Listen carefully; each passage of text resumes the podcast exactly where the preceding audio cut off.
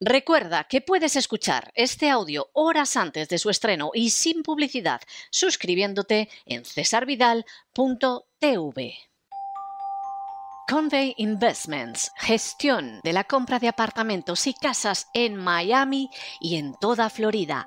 En Convey nos encargamos de todos los trámites para que usted no tenga que preocuparse de nada. Es una inversión sólida, con seguridad jurídica y que ofrece un elevado rendimiento. También podemos gestionar el alquiler de su vivienda en Florida y asesorarle sobre los trámites migratorios. Para más información, entre en www.casaenmiami.es.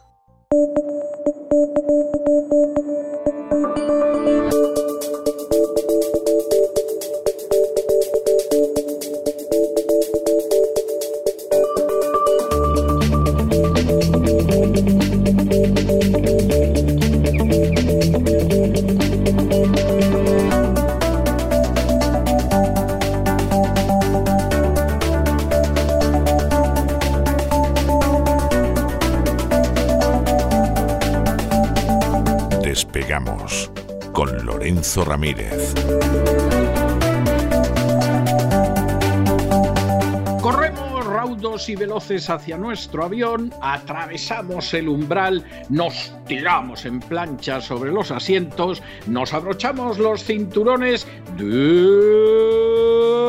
despegamos hasta alcanzar nuestra altura y nuestra velocidad de crucero. Y aquí le veo yo a Don Lorenzo Ramírez con una linternita en la mano apuntando los papeles. Yo no sé cómo si se fuera a acabar la luz. Él nos lo explicará qué es esto de, la linterna, pero en fin, ya nos contará usted. Don Lorenzo, muy buenas noches. ¿Qué nos trae usted hoy? Muy buenas noches. Estoy con la linterna esa solar que me ha mandado Don Isaac y que creo que tiene algún que otro eh, miembro participante en el crowdfunding de la voz una linterna maravillosa porque es que no se va a poder poner la luz, es que no se va a poder encender en ningún momento ni, ni una bombilla en las casas. Muy buenas noches, don César. Hoy, pues eh, con motivo del enésimo anuncio propagandístico del gobierno, mm, en esta ocasión sobre el sistema eléctrico y más concretamente del coste que soportan los hogares y las empresas, vamos a desvelar cómo el Ejecutivo eh, anuncia que va a congelar la parte fija del recibo hasta el 1 de abril de 2021 Dirá todo el mundo, bien, qué bien, nos congelan la factura. No, nos congelan la parte fija del recibo, señores. ¿Eh? La parte fija del recibo, hasta el 1 de abril de 2021. Día a partir del cual entrará en vigor una nueva estructura del recibo, que esto se lo están callando, no lo están diciendo. Una nueva estructura, obviamente, que en el caso doméstico pues, eh, y en el caso empresarial también va a suponer un incremento notable del precio y se va a cambiar por completo, se le va a dar la vuelta como un calcetín al sistema, se van a establecer tres tramos horarios con precios diferentes cada uno. Si ya es difícil leer la factura de la luz, don César, imagínese si ahora ya tenemos que estar con, con el calendario, con el reloj allí preparado. A ver, hora punta, de 10 a 2 y de 6 a 10, de 10 a 2 de la mañana y de 6 a 10 de la noche. Hora llana, de 8 a 10 de la mañana, de 2 a 6 de la tarde y de 10 a 12 de la noche. Y luego hora valle, de 12 de la noche a 8 de la mañana. Yo no sé... Eh, de 12 de la noche, hombre, los que vean así programas de madrugada y eso estarán encantados, me imagino, ¿no? Y bueno, yo también aquí quiero saludar a ese maravilloso vecino que pone toda la noche la lavadora sobre la una de la madrugada, algo que celebro y le aplaudo. ¿eh? Supongo que todos los vecinos en la Junta, cuando en algún momento le vean, pues le llamarán la atención, ¿no? ¿Esto por qué se hace? Bueno, básicamente el gobierno quiere, eh, como todos los gobiernos, eh, quieren reformar el, el sistema de, mm, eléctrico, en este caso el nuevo sistema de peajes y nuevos cargos, que tendría que estar en vigor ya, pero con todo el tema del COVID, eh, pues se va a aplazar hasta el 1 de abril de 2021. Se va a hacer por real decreto, como todo lo que hace este gobierno. Decían de Aznar y el rodillo, ¿se acuerda usted, don César? Que, mm, que no había, que eso no era democrático, decían, ¿verdad? Sí, sí, efectivamente, sí, sí, sí. De hecho, lo de decretazo surgió entonces. Se decía, vaya, decretazo. Fíjense qué, poco democrático es el gobierno. Bueno, pues el nuestro, el actual, todo lo que hace o todas las eh, iniciativas legislativas que hace, pues las hace por real decreto. Y hay que aclarar varias cosas porque yo entiendo, a lo mejor hoy no, pero a partir de mañana y pasado sí que va a haber mucha propaganda en medios de comunicación por esto. Ya sabe usted, don César, que nos gusta anticiparnos un poquito para que nuestros eh, oyentes pues tengan la información antes que nadie, ¿no? A ver, la parte fija del recibo representa menos de la mitad del coste total. A esto hay que sumarle los correspondientes impuestos, IVA incluido, ¿no? Por lo tanto, esta congelación en la parte fija la vamos a notar poco en nuestros bolsillos. Es más, lo que deberíamos pedir no es que la congelen, es que la bajen. ¿Por qué? Porque la parte fija del recibo de la luz en España es la más alta de los países de nuestro entorno. Ya no estoy hablando de precio final con impuestos, estoy hablando solo de la parte fija. ¿Y por qué es esto? ¿Cuál es la razón? Porque aquí se incluyen la mayor parte de los costes del sistema eléctrico. El transporte, la distribución, la deuda generada por el déficit de tarifa y sobre todo las primas a las renovables. Porque aunque muchos digan y mantengan en nuestros días que las renovables son eficientes, son rentables y que por lo tanto no necesitan primas, es falso. En 2020, 6.500 millones de euros han ido de primas a las renovables, que se cargan a la factura.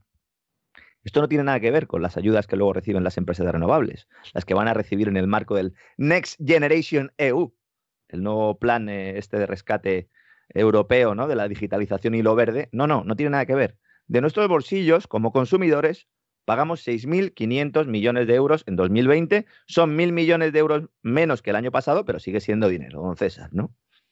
Entonces es importante que sepamos esto, ¿no? Entonces, cuando hablamos de la parte fija, es la factura que se paga aunque no se encienda la luz en todo el mes. Los que tienen segunda residencia lo saben bien. Que reciben factura y dicen, bueno, pero ¿cómo me pueden estar clavando 30 euros al mes, 25 euros al mes, si yo no, estoy en esa casa, no estoy consumiendo? Bueno, porque hay una parte fija que se paga sí o sí, sobre la cual van luego los impuestos, que yo no sé qué valor añadido tiene no encender la luz, la verdad la verdad es que no, sé qué valor añadido se genera. Eh, quizá ese, ese avance hacia la Edad Media que parece que, entusiasma a muchos, ¿no? Yo, yo recuerdo que uno de los libros, yo era muy jovencito, ¿no? Pero uno de los libros que más me impresionó de Berdiayev, que es un tipo que siempre me impresionó mucho cuando lo leí, me parecía de una enorme lucidez, eh, era un libro que se titulaba Una nueva Edad Media. Y entonces él hablaba de una nueva Edad Media si finalmente los bolcheviques asentaban su triunfo en Rusia, ¿no? Y decía, bueno, pues todo lo que hemos ido consiguiendo de prosperidad, de avances, de libertades más o menos reconocidas, etcétera, eso va a desaparecer en una nueva Edad Media. Y tenía toda la razón del mundo, desde muchos puntos de vista, vamos, llegó a la Edad Media y, la superó.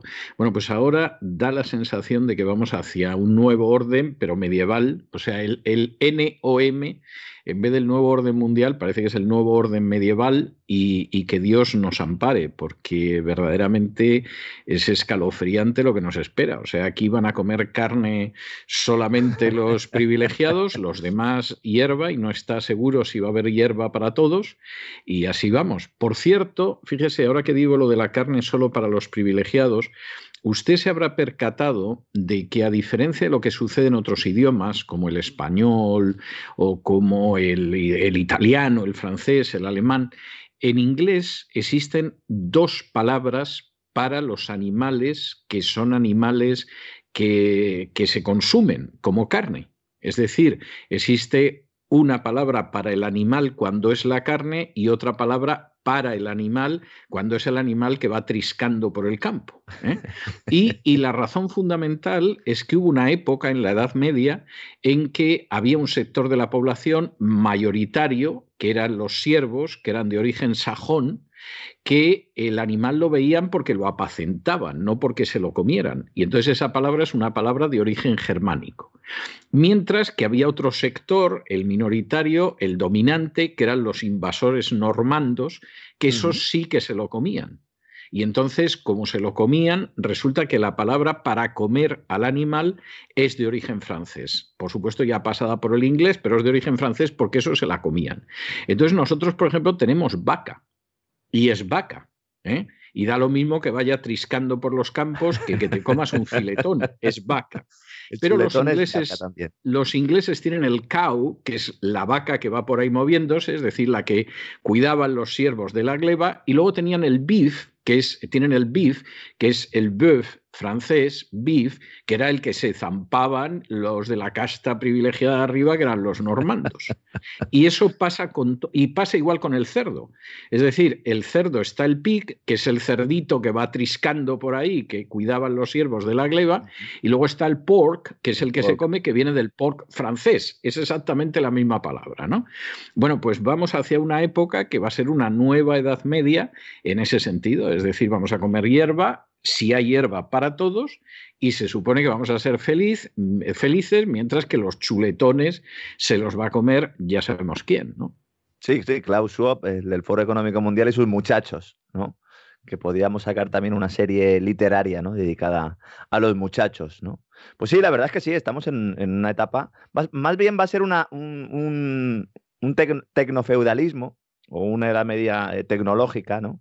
En la cual pues eh, se va a parecer mucho, o por lo menos eh, los malos quieren que se parezca mucho a esas distopías en las cuales pues la población, aunque tenga un desarrollo tecnológico importante, pues se vive, mm, bueno, pues sin cubrirse necesidades básicas, mientras que las élites pues tienen siempre el mejor vino, los mejores chuletones, esos que a los demás nos dicen que no podemos comer. No lo comenté el otro día en el, en el gran reseteo, pero ahora que lo comenta usted, no sé si recordará que Elena Salgado, que fue vicepresidenta eh, o ministra de Economía de gobierno de Zapatero, eh, una rica perteneciente también a las élites, ella su obsesión era acabar en, la Organización Mundial de la Salud. Y como tal, fue una de las precursoras de aquella primera campaña que ahora ya pues, nos parece hasta normal ni siquiera eh, eh, pensamos que, tuvo un origen publicitario, que era el de que había que dejar comer hamburgues, de comer hamburguesas, ¿no? No sé si recordará usted eso. le, dio, le dio contra las hamburguesas y luego le daba por practicar, sí, y contra el vino, y luego le daba por practicar una forma de yoga, que era una mezcla de yoga y sauna, en una especie de yo sauna o, o, de sau yoga, que, claro, si estaba la pobrecita, que es que la veías y te daban ganas de invitarla a un cocido, ¿no? O sea, era, era algo tremendo, ¿no? Yo a veces me he preguntado si en esa época que ella andaba tan cerca de Jesús Polanco, no consiguió convencer al cántabro de que, de que siguiera estas dietas y eso fue lo que llevó al mandate de la prensa a la tumba. ¿eh? Me lo he preguntado en más de una ocasión. O sea, yo no sé si Polanco ya, que no era añoso, no era otoñal, o sea, Polanco ya era invernal, invernal, ¿no? Y, y en medio de todas estas historias y con la relación especial que mantenía con la ministra, la ministra le decía, Chusito, no, no comas el, filetón, Chusito, métete estas acelguillas y eso a Chusito lo acabó llevando a la tumba. Me lo he preguntado, ¿eh? o sea, no lo afirmo ni lo estoy sugiriendo. Es una pregunta que yo me he formulado en algunas ocasiones. Amistades peligrosas, en todo caso, ¿no? Ahora, en lugar de tener a, la señora Salgado, tenemos a Calviño y tenemos a María Jesús Montero, de ministra de Hacienda, eh, la ministra portavoz campana extractora, que cuando uno la paga, pues eh, tanta paz lleves como descanso dejes, que diría José Mota, y que lo que ella ni se plantea, obviamente, en relación a lo que estábamos comentando antes, es bajarle el coste fiscal a nada y mucho menos a la luz, ¿no? Yo siempre digo que el, gobierno en esta, en esta condición lo normal sería que para reducir la factura, eh, pues se bajara el IVA de la luz a un tipo reducido o súper reducido por ser un bien de primera necesidad. ¿Por qué? Porque esto no solo favorecería a los hogares, sino también, obviamente, a las empresas que ven cómo pagan la electricidad a precios mucho más caros que sus competidoras europeas. Esto a lo mejor alguno dice, bueno, es secundario, las empresas Total, las empresas ganan mucho dinero. Señores, si las, si las empresas pierden competitividad por el coste energético, que es, algo que sucede en España desde hace muchos años, no solo sufren las empresas, sufre toda la economía española, también en puestos de trabajo, ¿no? Y, especialmente en industrias que tienen poco valor añadido. Que precisamente su crecimiento se basa en, el consumo. En claro. No les entra, en la cabeza. No, no, no. Y por ejemplo, ese mensaje, que es un mensaje falaz, hay que reconocer que aquí en Estados Unidos al menos te lo intentan disfrazar. Porque claro, la historia esa de que paguen los ricos, las empresas y tal, aquí en Estados Unidos de momento la mayoría de la población la rechaza. Yo me temo que a medida que vaya aumentando la población hispana en este país, eso va a ser cada vez más verosímil. Lo digo con enorme dolor, pero, pero es la pura verdad. Pero de momento la mayoría de la población lo rechaza porque considera que eso es hasta antiamericano, que es lo peor que se puede ser. Claro, porque este es antiemprendedor. Eh, eh, claro, es que vas contra la esencia de, tu propia economía y de tu propio país. Aquí en España, ya sabe usted, don César, que el concepto es que la empresa es un cajero automático Sí. Entonces uno va a la empresa, saca y claro, ¿cómo no va a tener? Sí, sí que ganan dinero los empresarios, todos, ¿no? Es lo que plantean. Los que lo dicen nunca han tenido todos, todos llevan chistera y anillo de zafiros en el dedo y fuman puros. O sea, no cabe la menor duda. los empresarios sí son esos. Los empresarios que más que empresarios son ejecutivos agresivos, agresivos eh, eh, sobre todo a la hora de llevarse nuestro dinero sin pedir permiso, ¿no? Pero es cierto. Fíjese, Fíjese que en Estados Unidos para vender eso tienes que mentir y decir que vas a crear empleo. Es decir, el americano medio inmediatamente dice, si pasa esto va a haber una destrucción de empleo. Y entonces aquí los políticos ya se adelantan y dicen, pero va a haber una creación de empleos verdes. O sea, tienen que dorarte la píldora porque la píldora tal y como vienes no se la va a tragar casi nadie. En España ni se molestan en dorar la píldora. O sea, en España ya te dicen van a pagar los ricos. Y esa mezcla de resentimiento social, envidia, ignorancia económica, etcétera, ya se moviliza como si tocaras un resorte y tú puedes actuar de manera prácticamente impune. Sí, y además es que luego mm, los ricos tampoco pagan. Después del proceso socialista, lo único que se hace es que la clase media y la clase baja, cada vez más clase baja que clase media, pues acaben soportando eh, todos los impuestos. Fíjense, por ejemplo, lo que va a ocurrir ahora a partir del 1 de enero con el tema de los seguros médicos, ¿no? que lo hemos comentado en más de una ocasión, que se suben los impuestos prácticamente al 100% de la población española, porque quien más, quien menos tiene un seguro de, algún tipo. ¿no? Vamos, yo me atrevería a decir que prácticamente todos, excepto a lo mejor los de la Cañada Real, que el Porsche, ese que salió el otro día en televisión española, pues no sé si estará asegurado o no, ¿no? Yo supongo que. Eh, a saber, depende de quién se lo robaran. O sea, nunca, nunca está claro o cómo lo pagaron. Claro, lo, peor, es que seguramente no fuera robado. ¿eh?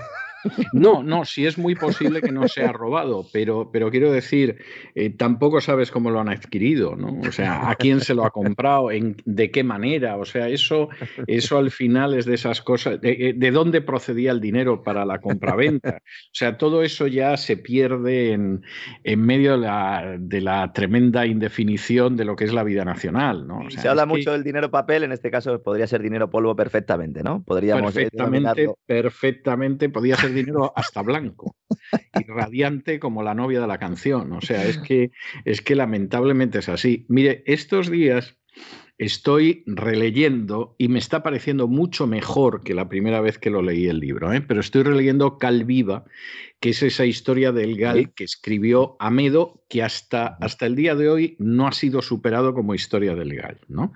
Y cuando tú te enteras de que para organizar el Gal uno de los personajes que lo organiza, porque a fin de cuentas Amedo era uno de los mandados, que como tenía contactos en la lucha antiterrorista en el sur de Francia, se pone en contacto con él, pero este, este era uno de los personajes que iba a contratar a otros.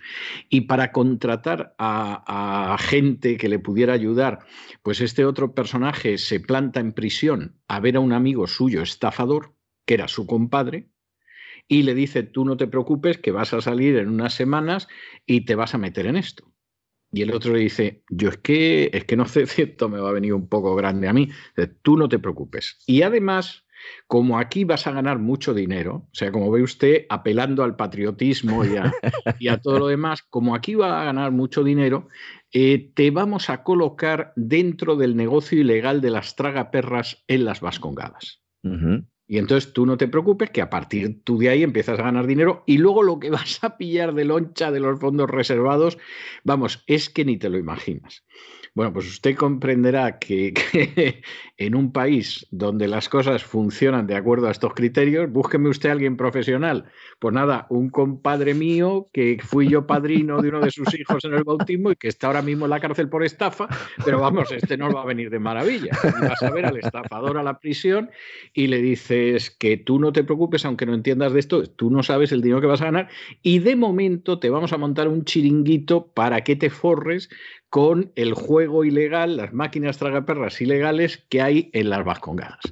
Bueno, pues de un país que funciona así, pues no puedes esperar grandes cosas. O sea, y al final, pues ese tendrá un Porsche, seguramente. Claro, claro, no, pero además el, negocio ese del que habla usted, junto con el de los prostíbulos de carretera, es un negocio profundamente infiltrado por los eh, servicios de seguridad De hecho, lo que se hace básicamente, porque hay mucha gente que se pregunta, bueno, pero ¿y cómo pueden existir eh, esos, esos sitios si esto es ilegal? Bueno, porque se utilizan fundamentalmente para recopilar información en muchos casos. El caso Villarejo se destapó, ¿no? Que había montado un, un sitio de estos el propio Villarejo, la información vaginal, aquella que le hacía tanta gracia al actual fiscal general del Estado, entonces ministro de Justicia, de Dolores Delgado.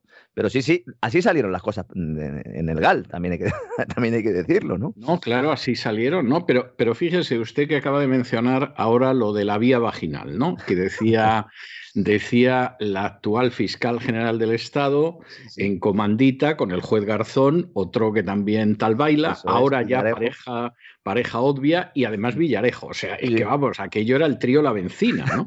Y entonces, en medio, en medio de esa situación, claro, volvemos a lo mismo, empiezas a ver la historia de los Gal también, y bueno, eh, una de las claves era una lesbiana liada con una francesa que parece ser que eso le abría muchas puertas.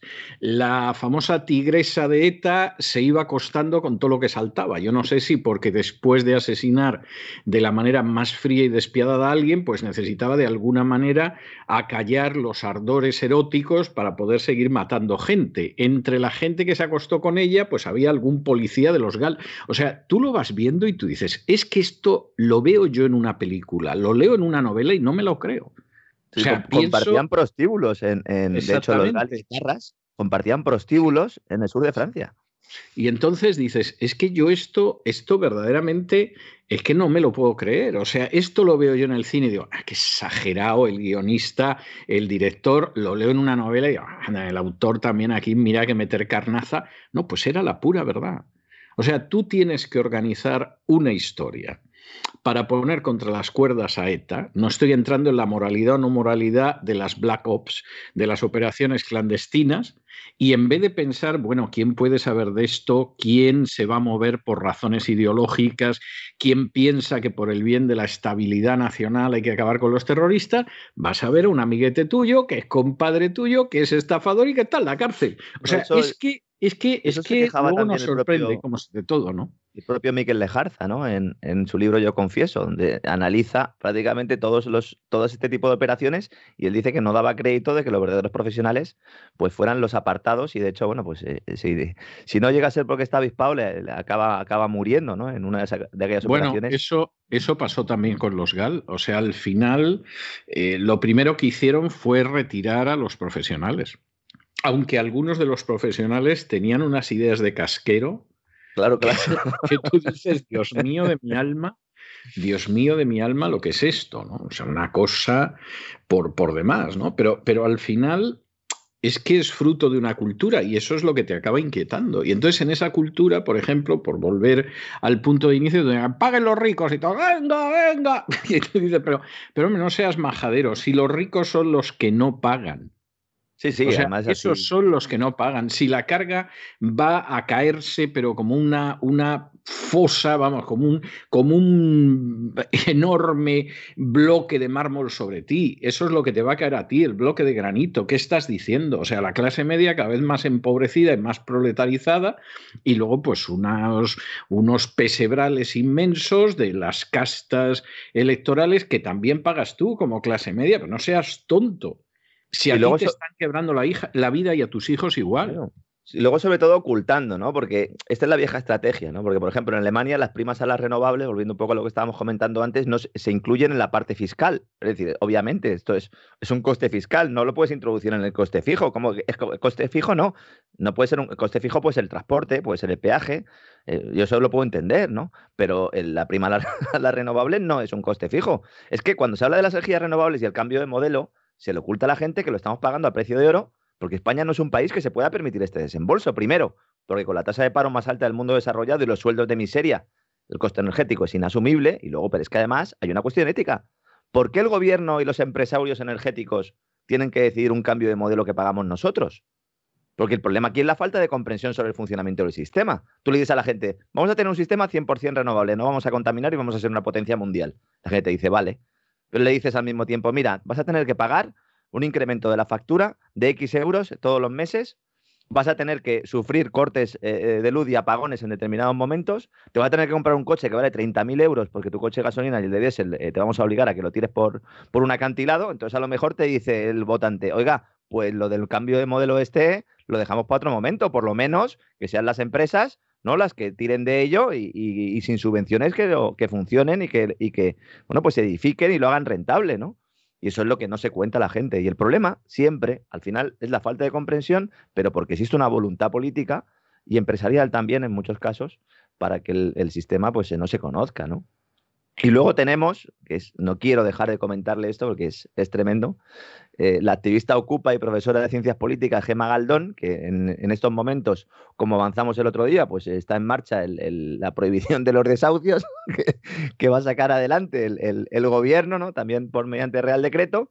Y bueno, pues esta activista ocupa y profesora de ciencias políticas Gema Galdón, que se formó parte del Consejo Estatal de Podemos entre 2014 y 2016, pues hay señora, resulta que tenía una vivienda en alquiler en la Bolsa Social de Barcelona y se la han ocupado a esta señora y ahora está sufriendo en sus carnes el drama que experimentan muchas familias españolas que dependen de la renta de algún inmueble para poder llegar a fin de mes, ¿no? Pero ella lo tiene fácil, porque ella puede llamar a los mozos de escuadra como hizo Puyol, que ocuparon una vivienda cerca de la suya y en unas horas habían llegado los mozos de escuadra cerca de la casita de Puyol el Nomo y limpiaron totalmente la casita que estaba al lado. ¿eh? Porque no es igual ser Puyol, el, Nomo, no es lo mismo ser Puyol el Nomo que, que por el contrario, pues, pues ser un pobre desgraciado que se ha comprado con muchísimo esfuerzo y mucho sacrificio y mucho trabajo y mucho sudor una casita. Ahora, tú eres Puyol el Nomo, pues nada, soy un gnomo y llamo a los mozos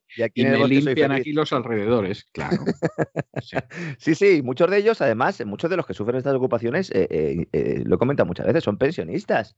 El clásico pensionista que dice, bueno, pues tengo una vivienda grande y me voy a un pisito pequeño y esta vivienda la pongo en alquiler o me meto en otra hipoteca y me voy a otro sitio pequeñito y al final pues se quedan descompuestos y sin esa renta que necesitan fundamentalmente para comer, ¿no? Tema de las pensiones es, es importante más allá de, la reforma de la que hemos hablado aquí en muchas ocasiones, de que Calviño y Europa siguen negociando esa rebaja, pero es que eh, eh, yo insisto, el problema nos va a explotar y nos va a explotar en las manos. La Comisión Europea hoy eh, ha publicado un informe sobre demografía. La verdad es que me ha puesto los pelos de punta porque la cuestión es aún peor de lo que yo pensaba, ¿no? Lo que nos dice... es mucho peor de lo que parece. Sí, sí, es mucho peor. Es que el 50% de la población ocupada en España el 50% de los trabajadores se va a jubilar en los próximos 15 años. Sí. La mitad.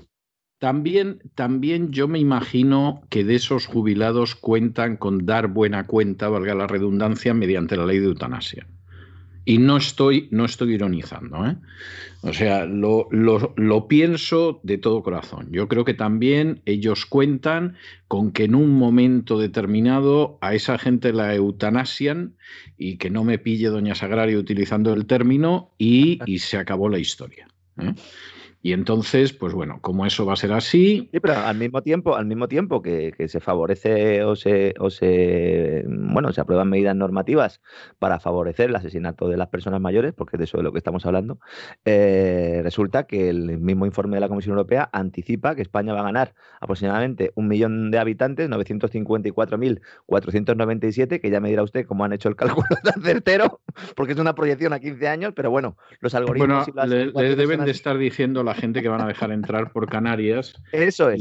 Y, todos están contentos. Sí, sí, es que además lo dicen. Dicen que el aumento de la población se deberá exclusivamente a la inmigración. Entonces, la población nacida en España va a disminuir y pasará de significar el 85% del total actual, sin contar ilegales, al 66%. Sí. Dentro de 50 años, ¿eh? Estamos hablando la parte de la, evolución de la población. ¿no? Es decir, aproximadamente uno de cada tres residentes habrá nacido fuera de nuestras fronteras. Son proyecciones, es verdad, y, a muchos años vista, pero son muy reveladoras. Yo siempre me acordaré de cuando usted y yo trabajábamos, cuando empecé a trabajar con usted, que en un programa me quedé yo muy sorprendido porque no lo había escuchado nunca hablar de que, del, concepto de Eurabia, ¿no? De que eh, Europa iba a sufrir una invasión eh, sí o sí. Y desde entonces, siempre que, leo alguna información de este tipo, me acuerdo de lo que comentaba usted, porque claro, a usted le decían de todo, ¿no? Por plantear esto, y yo creo que ya es algo bastante admitido, ¿no? En el ámbito incluso académico, ¿no? Yo, sinceramente, no tengo, no tengo ninguna duda. ¿eh? Hombre, vamos a ver, esto lo van a seguir negando, se le dé las vueltas que se quiera al asunto, ¿no? Pero, pero realmente, por muchas vueltas que se le quiera dar al asunto, esto es imposible de negar. Es que no hay nada más que ver los vídeos que llegan de Canarias. O sea, a mí me llegan casi todos los días o vídeos de desembarcos masivos que me río yo de la playa de Omaha. Es decir, la única diferencia es que no hay resistencia en la playa, porque por la gente que llega, vamos, eso es Omaha. ¿eh? Solo que, que nadie, nadie los recibe a tiros, todo lo contrario, van bajando en masa y punto final. O sea, esto, es algo tremendo. Y, y luego, vamos, dan ganas de resucitar al mariscal Rommel para que defienda a Canarias, porque desde luego lo que es este gobierno y el ejército español ya está perdida toda esperanza. Y luego vídeos todos los días de cómo embarcan a tribus enteras africanas destino a la península y lo hacen por la noche cuando están los aeropuertos vacíos, entonces los ves a todos en el mostrador que van a embarcar y el resto del aeropuerto vacío porque encima se hace con nocturnidad y alevosía.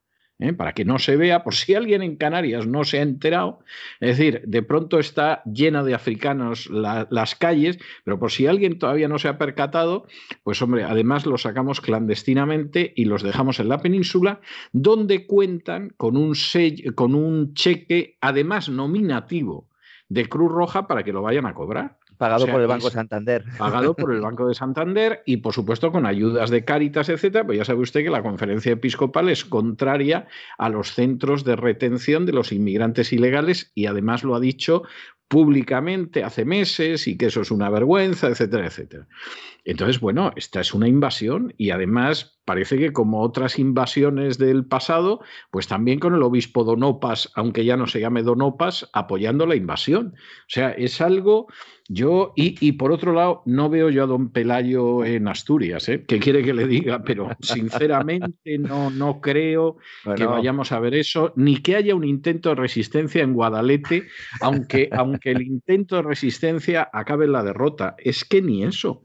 Entonces, claro, tú empiezas a ver la población española, más luego Pablo Iglesias, que pretende convertir en ciudadanos a unos dos millones de personas para el año que viene que efectivamente pueden modificar perfectamente el Código Civil en ese sentido y España, que es un país donde puedes adquirir la ciudadanía de una manera vergonzosa, es decir, eso no pasa en ningún otro país del mundo, pues resulta que de pronto va a sumar dos millones al censo. Bueno, pues empiezas a ver los ancianos a los que van a matar, porque ya han empezado a matarlos. O sea, no lo estoy, esto no es algo que esté en el futuro, no, los ancianos a los que ya han empezado a matar y que van a matar más. Los jóvenes que mm, no tienen hijos porque se piensan que en la situación económica que hay, tener hijos al parecer es un peligro punto menos que mortal. Y luego la llegada masiva de africanos, más todos aquellos a los que va a legalizar Pablo Iglesias, España va a tener de España el nombre y no sé no sé lo que tardarán hasta en cambiarle el nombre y convertirlo en la Confederación Ibérica o cualquiera de estas cosas. O las Españas o cualquiera de estas majaderías. ¿no? Bueno, lo que estarán contentos. Dígame, dígame. Yo conocí, sí, yo conocí un catedrático de historia antigua, imbécil casi perfecto, que este se empeñaba en hablar de las Españas. Y sí, sí, por eso vamos a ver, ¿usted quién se cree que es? ¿Publio Cornelio Escipión o qué? Majadero, idiota. O sea, el tío era de izquierdas y además, bueno, con pujos vasquizantes y por supuesto había colocado a su mujer, que era otra necia, en el departamento también, o sea, típico de, de, esa, ese ADN. Tienen que estar contentos son los de los de Open Society, ¿no? Estarán contentos oh. los chicos de Soros, porque claro, dirán, vamos, esto perfecto, esto ni que lo hubiéramos diseñado nosotros, ¿no? Que lo digo porque como hay algunos que dicen que lo del globalismo y tal es mentira, pues eh, a lo mejor. La agenda globalista es mentira, A lo mejor es que no se han enterado, ¿no? De que Open Society lo que busca precisamente es la agenda que acaba usted de escribir ahora mismo de lo que está sucediendo en España, que además están de celebración, como bien sabe, porque tiene nuevo presidente. Eh, eh, el señor que es el chico ese que se dedica que se dedica a organizar elecciones, no voy a decir fallidas, pero fules por todo el mundo, ¿no? O sea, ya no, lo digo yo, yo sí que digo que son, que son, fraudes absolutos, porque por lo menos en las que ha participado en Hispanoamérica la empresa Smartmatic, de la cual es jefe Lord Malloch Brown, jefe de Smartmatic, la famosa empresa eh, bueno, pues que tiene el know-how, que tiene el software empleado por Dominion para el supuesto fraude de las elecciones en Estados Unidos, a ver qué dice la Corte Suprema, a ver qué dice el Supremo de Estados Unidos al respecto, pero bueno, Smartmatic ha estado manipulando elecciones eh, durante mucho tiempo, entre ellas eh, las venezolanas, que por cierto, no sé si sabe usted que, bueno, y voy a terminar esto antes de entrar en Venezuela, que Lord Malloch Brown ha sido nombrado presidente de Open Society, era el número dos, eh, ya había sido vicepresidente de Quantum Fund, que es el principal fondo de inversión de Soros. Comentamos en uno de los, de los programas del Gran Reseteo que, que Lord Malloch estuvo viviendo en Nueva York durante su etapa en la ONU eh, eh, en una de las casas de Soros, vamos, que allí pues eh, igual se dejó el reloj para en que, Para que se iba a molestar.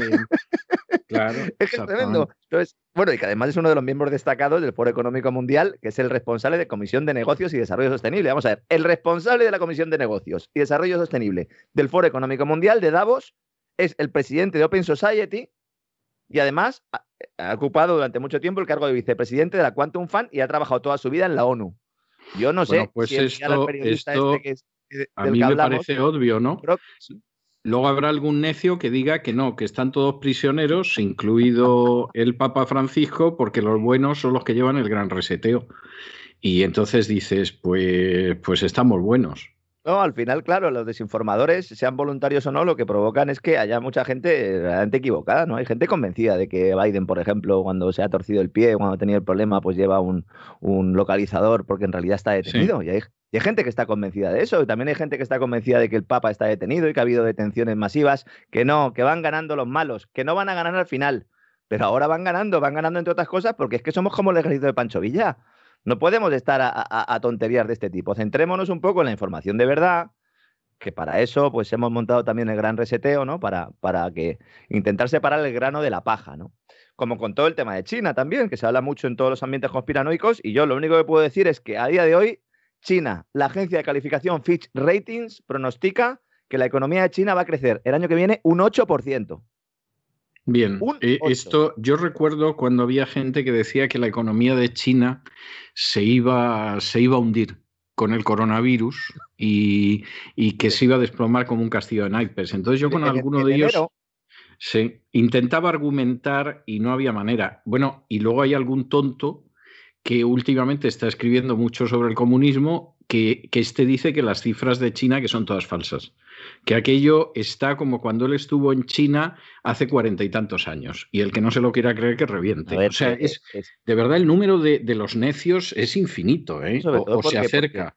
Es que es cierto que, hay mucha opacidad, obviamente, el régimen chino, pero estamos hablando de que ya hay suficientes elementos en el mercado para poder calibrar. Eh, China no es un país que esté cerrado, no se puede entrar y salir. De hecho, vive precisamente de eso, de la importación y de la exportación. Hay muchos occidentales allí, hay un crecimiento económico brutal. Eh, eh, cuando arrancó esto del COVID en enero, enero, febrero en China, nosotros en los programas que hicimos planteábamos que el impacto económico en China, por lo menos, porque entonces solo estaba en China, iba a ser muy limitado, porque las cifras que nos daban incluso los propios organismos chinos y los auditores externos, en este caso las agencias de calificación así lo decían, lo comparábamos con la crisis del SARS, porque para ellos no ha sido muy distinto. Es que es importante cuando se habla de China, todo el mundo está diciendo, bueno, pero ¿y qué pasa allí? ¿Qué, qué pasa? ¿Que allí ya no hay nadie contagiado? Eh, ¿Esto cómo puede ser? Vamos a ver, China ha pasado por esto ya varias veces. O sea, esta no es la primera vez. De hecho, cuando, cuando el famoso SARS, bueno, es que el COVID es el SARS-CoV-2, que esa es otra historia que al final han logrado que, el lenguaje, pues, violarlo una vez más, ¿no? El COVID no es un virus eh, eh, totalmente nuevo, es el SARS-CoV-2, porque ya hay un SARS-CoV-1, ¿no? Entonces, cuando se produjo eh, la, pandemia del SARS y otras muchas, la famosa H1N1, la gripe aviar, etcétera, etcétera, y todo esto, pues ellos están acostumbrados y están acostumbrados a, y además aplican medidas totalitarias. Entonces, claro, si juntas las dos cosas, pues tienes el know-how, el conocimiento, además tienes la capacidad pues, de sellar las casas, como han hecho, hay muy poca gente que lo sabe. En China, cuando uno estaba, daba positivo, se le llevaba a su casa, se le eh, acompañaba a comprar y luego se cogía y se le sellaba la casa. 15 días.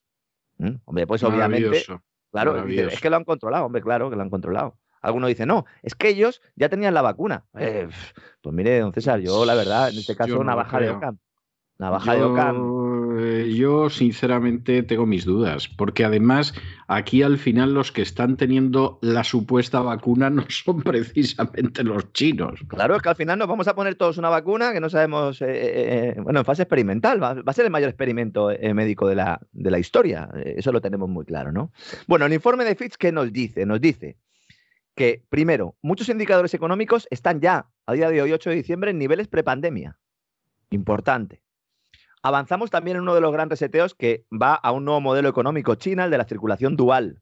¿Verdad? Un plan que está orientado a qué? A, reducir la dependencia de las importaciones y aumentar la autosuficiencia. También algún necio dice que esto es apostar por la autarquía. No, señor.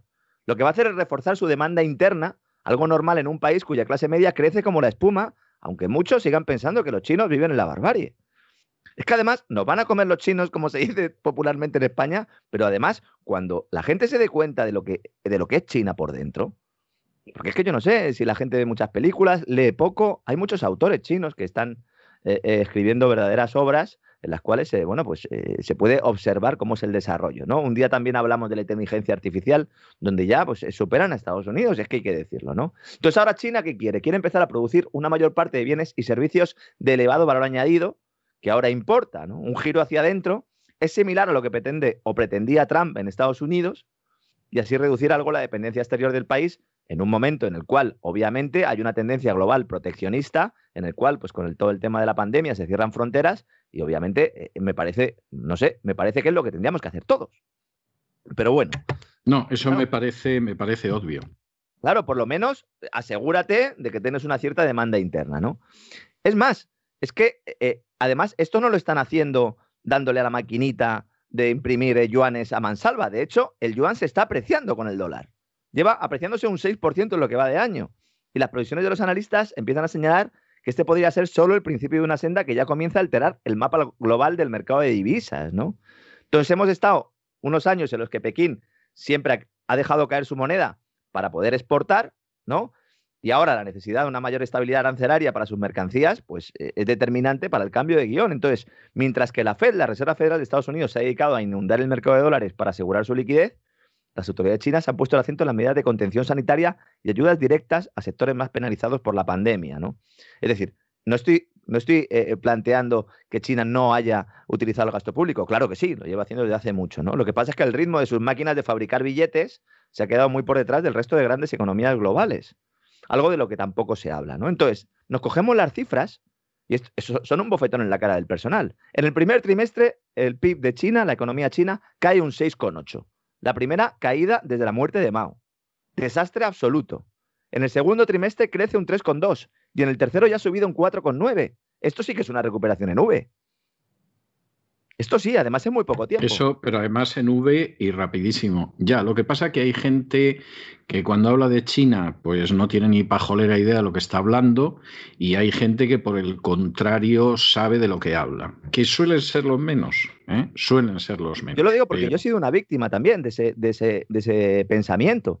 Porque obviamente, bueno, pues uno está en el mainstream y aunque investigue y haga sus cosas, ahora afortunadamente desde que estoy con usted, pues se puede hacer un trabajo con, total libertad y eso pues permite eh, profundizar en temas que de otra manera pues eh, sería muy difícil por una cuestión de tiempo, básicamente, ¿no? Porque obviamente no se puede estar 26 horas trabajando, aunque usted creo que está 25. Eh, no, ese, ese es Isa Jiménez.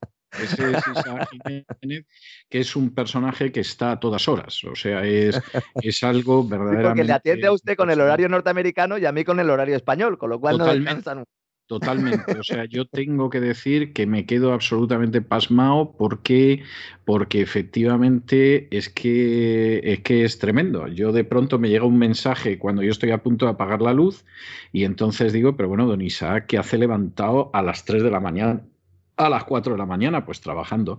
También es verdad que los dos estas son las ventajas de estar soltero, ¿eh? también. Los dos, en última instancia, como sabemos lo que tenemos que hacer y todo, Lo demás, cada vez que podemos, nos metemos en la cama a dormir. Que eso no lo puedes hacer cuando vives con otra gente. Te dice, pero bueno, ahora te vas a meter en la cama, porque tú te has vuelto loco. No, no, no.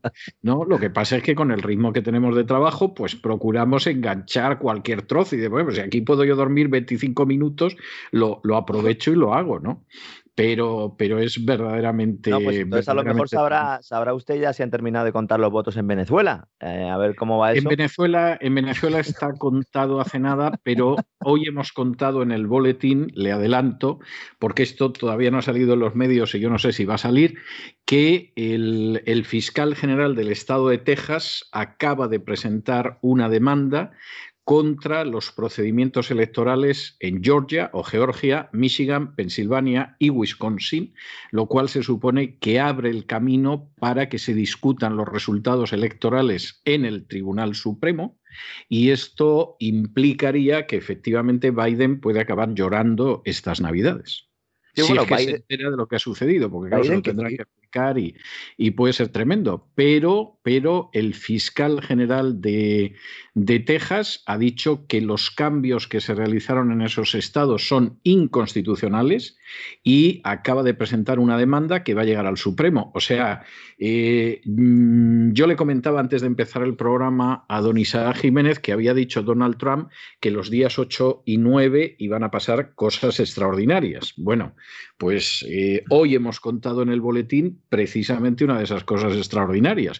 El fiscal general del estado de Texas, que es un señor que se llama Ken Paxton, ha presentado una demanda contra los estados de Georgia, Michigan, Pensilvania y Wisconsin, curiosamente cuatro estados en, en los que se aprovechó el COVID para presuntamente perpetrar un fraude electoral en favor de Biden y esa, esa demanda se ha presentado ante el Tribunal Supremo.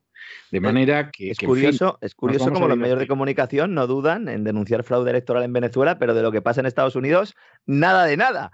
Callados como ratas. Nada, Todo, el mundo, todo el mundo. Es más, fíjese, hay otra cosa en, en los medios españoles que yo tengo que decir que cuando la vi por primera vez hará 12, 13 años no me la podía creer pero que es normal. Es decir, el periodista que se chulea hablando en contra de Estados Unidos y que no tiene ni la más pajolera idea de lo que es este país.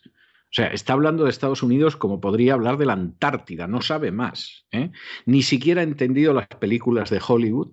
Ese de pronto le invitan a una fiesta en la embajada americana o en el consulado americano y es la cosa más pelota, más servil, más aduladora y más eh, caracolesca, no en el sentido de que caracolee, sino que es arrastrado con cuernos y baboso delante del funcionario de la embajada o del consulado. O sea, y tú dices, pero vamos a ver, tú que vas sacando pecho de lo antiamericano que eres, que lo único que demuestras es que eres un idiota y luego, sin embargo, te invitan a uno de estos cócteles y vamos, lo único que te falta ya es lamerle las botas, por no decir otra cosa, al embajador. O sea, es, algo... que el presidente ya lo hace, ¿no? El propio Sánchez, ¿no? las imágenes esas en las que vimos en, que iba a saludar a Trump y Trump le decía, anda, siéntate ahí, que eres un, que eres, que eres un, zote y un piernas, ¿no?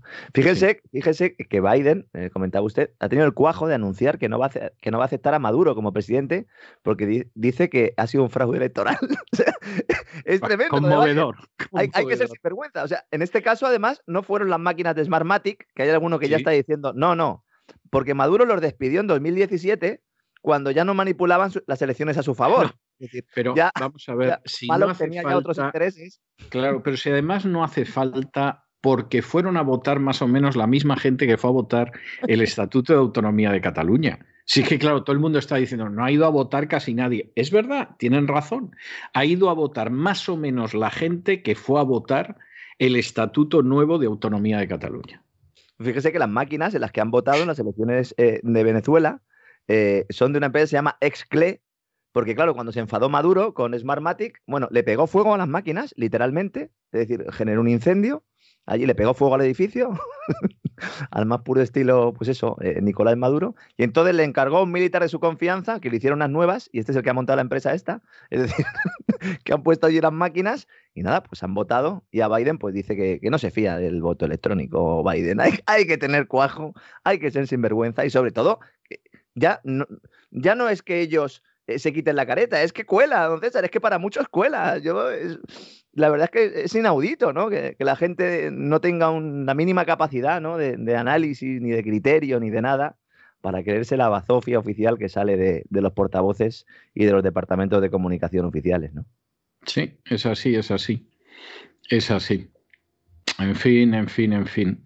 Esta es la historia que hay y aquí nos vamos a quedar, don Lorenzo, porque vamos, hoy hemos ido abriendo a izquierda y a derecha el abanico del despegamos y vamos, eh, hoy, hoy nos hemos ido acercando a la sabiduría universal. No, no, hoy, hoy ha sido casi ya abrazar la sabiduría universal, o sea, es, es algo verdaderamente tremendo, ¿no? O sea que... Bueno, un premio también es así, para nuestros, es así. pacientes oyentes, don César. Un fuerte abrazo, encantado de estar como siempre con usted usted y nada, mañana pues seguiremos dándole caña a esto de la actualidad económica, que seguro que habrá nuevas noticias. Ya mañana algunos empiezan a trabajar eh, en España, se han tirado dos días sin trabajar. Normalmente los que tienen que sacar una empresa adelante llevan, ya han trabajado todos estos días, obviamente, pero los sindicalistas y, los funcionarios, sabe usted que, que, bueno, pues todas las fiestas de guardar las guardan y las que no son de guardar también, ¿no? Eh, no, no le quepa a usted la menor duda, vamos, ellos, ellos con guardar su poltrona ya tienen bastante, o sea, y de ahí, y de ahí vendrán las fiestas. O sea que esa, esa es la historia que hay. Bueno, un abrazo muy fuerte, don Lorenzo. Hasta mañana, Dios mediante. Un fuerte abrazo, don César.